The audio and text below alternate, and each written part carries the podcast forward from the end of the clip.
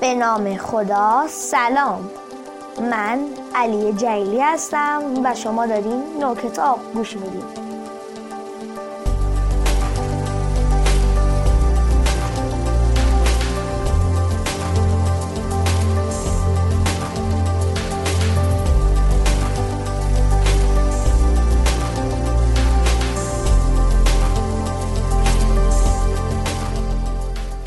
من در نوکتاب کتاب‌ها رو میخونم و بعد قسمت‌های جالبش رو برای شما تعریف میکنم که اگر شما همون کتاب رو دوست داشتین و پسندیدین بخرید و بخونید و ازش لذت ببرید.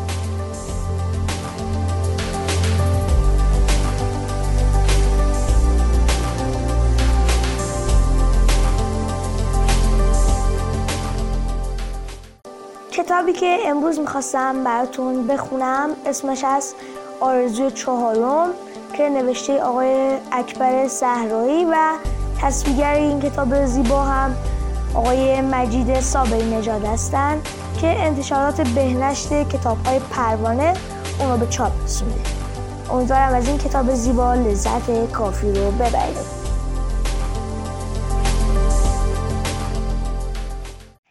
در روشنای صبح سرش را بالا گرفت. برق طلایی آفتاب چشمش را زد. دست را سایبان پیشانی کرد. از دور توده گرد و غبار به چشمش خورد. حد زد گرد و غبار از حرکت ستون تانک‌های عراقی است که با روشن شدن هوا به سوی میدان نبرد می‌آیند. از نزدیک آواز غریبه‌ای را شنید. شمشاد از دوردست چشم گرفت و انداخت طرف صدا. از پای تپه جوانی چتر منوری در دست داشت و جلو می آمد. جوان شیب تپه را رد کرد و نزدیک او شد. هنوز هم آواز می خواند. به دنبالش رود سنگر به سنگر. به شمشاد که رسید لپش را گرفت و کشید. سلام گوگلی مگولی، صدام یزید رو ندیدی؟ شمشاد متعجب زده به سر و صورت جوان دود زده خیره شد. جوان چشم قهوه‌ای عین خیالش نبود که وسط معرکه جنگ است و به دام افتاده. گره بند چتر سفیدش را باز کرد و چتر را مثل روسری روی سر کشید و صدایش را نازک کرد. خوشگل شدم گوگلی مگولی. لب و لوچه‌اش رو جمع کرد و گفت تو جبهه صدام ننه رفته سر گردنه، جار میزنه آی ننه، شط‌العرب مال منه. شمشاد نهیب زد باید زود بری عقب، عراقی ها. نه انگار که شمشاد با او حرف زده. به خواندنش ادامه داد. چنگال قاشق و ملاقه، صدام افتاده تو چاله. شمشاد انگشت کشید طرف جاده مال رو، جایی که هنوز محمود روی کوله اسیر میرفت. برو طرف اون جاده، اوضاع خرابه. جوان دور خودش چرخید و چرخید و خوند نون و پیاز و سبزی، صدام چرا میرقصی؟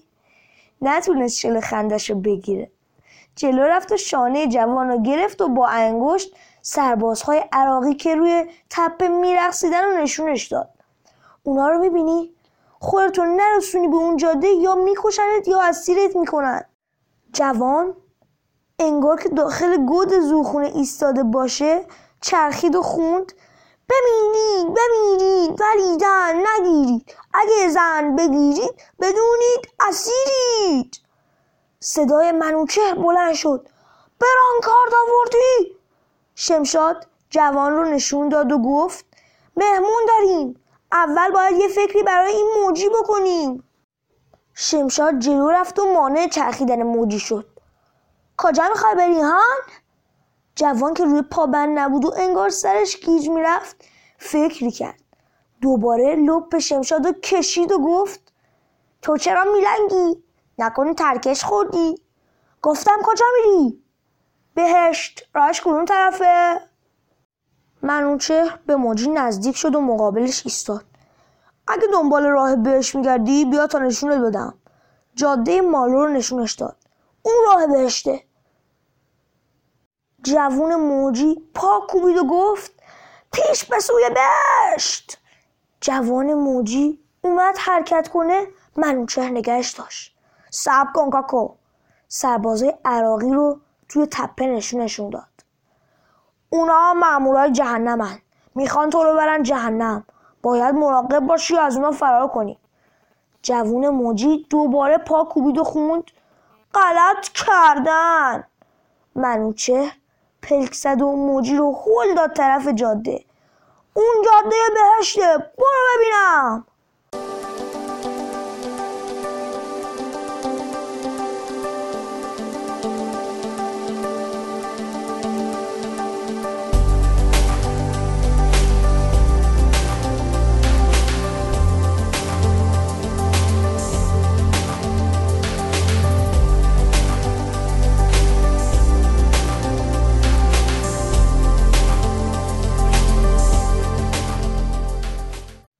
داستان اسمش است کاش مثل خواهرم ناهید بودم.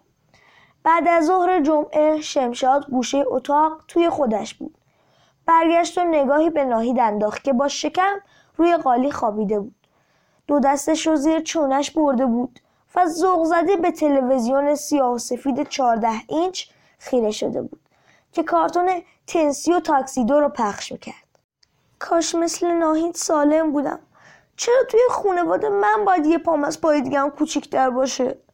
حالا هم ضربه به سرم، تنگی نفس، سرگیجه.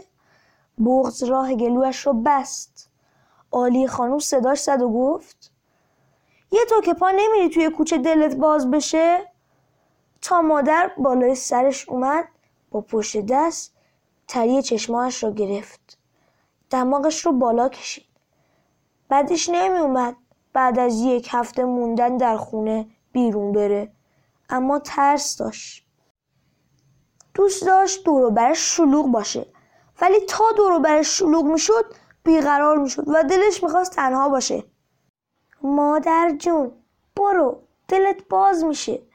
چند تا نون سنگک هم بگیر و برگرد. توی صف نونوایی نگاه از مرد و زنهای توی صف گرفت و دوخ به شاطر غلام که دستشو داخل تشت آب میزد و خمیر رو روی تخته صاف میکرد. بوی نان کنجد زده زیر دماغ شمشاد بود. آخ! درد دوید به صورتش و ریگی هم جلوی پاش افتاد. بی اختیار برگشت و عقب رو نگاه کرد. خنده موزیانه چند تا از بچه‌های ته صف رو دید. صدای کسی اومد. چرا اذیت میکنیم بچه مردمو؟ گناه داره. شمشاد اعتنا نکرد. برگشت و به شاطر خیره شد. سنگ دوم که به سرش خورد کمین نشست. آنی که سرش رو برگردون پسرک لاغر اندامی رو دید که خم شده تا ریگی برداره.